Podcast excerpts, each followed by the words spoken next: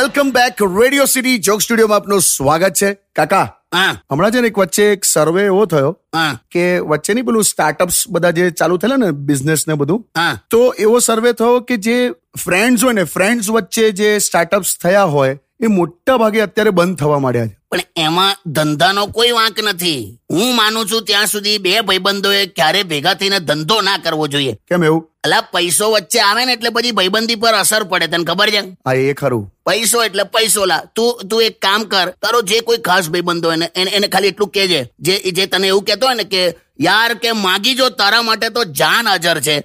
એની પાસે ખાલી Google pay નો password માગી જોજે. અમારી ત્યાં એક કાકા છે. એમણે એમના જીવનમાં ક્યારે જીવન વીમો કરાયો જ નતો.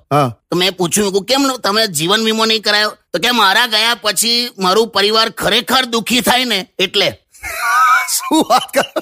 હા બોલ ના આવ. પણ એક વસ્તુ છે પ્રોપર્ટી ડિસ્ટ્રીબ્યુશન પૈસા આ બધામાં લફડા તો લાગે જ. કોઈને સંતોષ ના થાય. પ્રોપર્ટી ડિસ્ટ્રીબ્યુશન એટલે પીઝા જેવું હોય પીઝા પીઝા હા. તું ગમે તેટલો માપસર કાપે ને તને સામે વાળાનો ટુકડો મોટો જ લાગે. क्या बात है? स्टेडियम विद किशोर का call on Radio City 91.1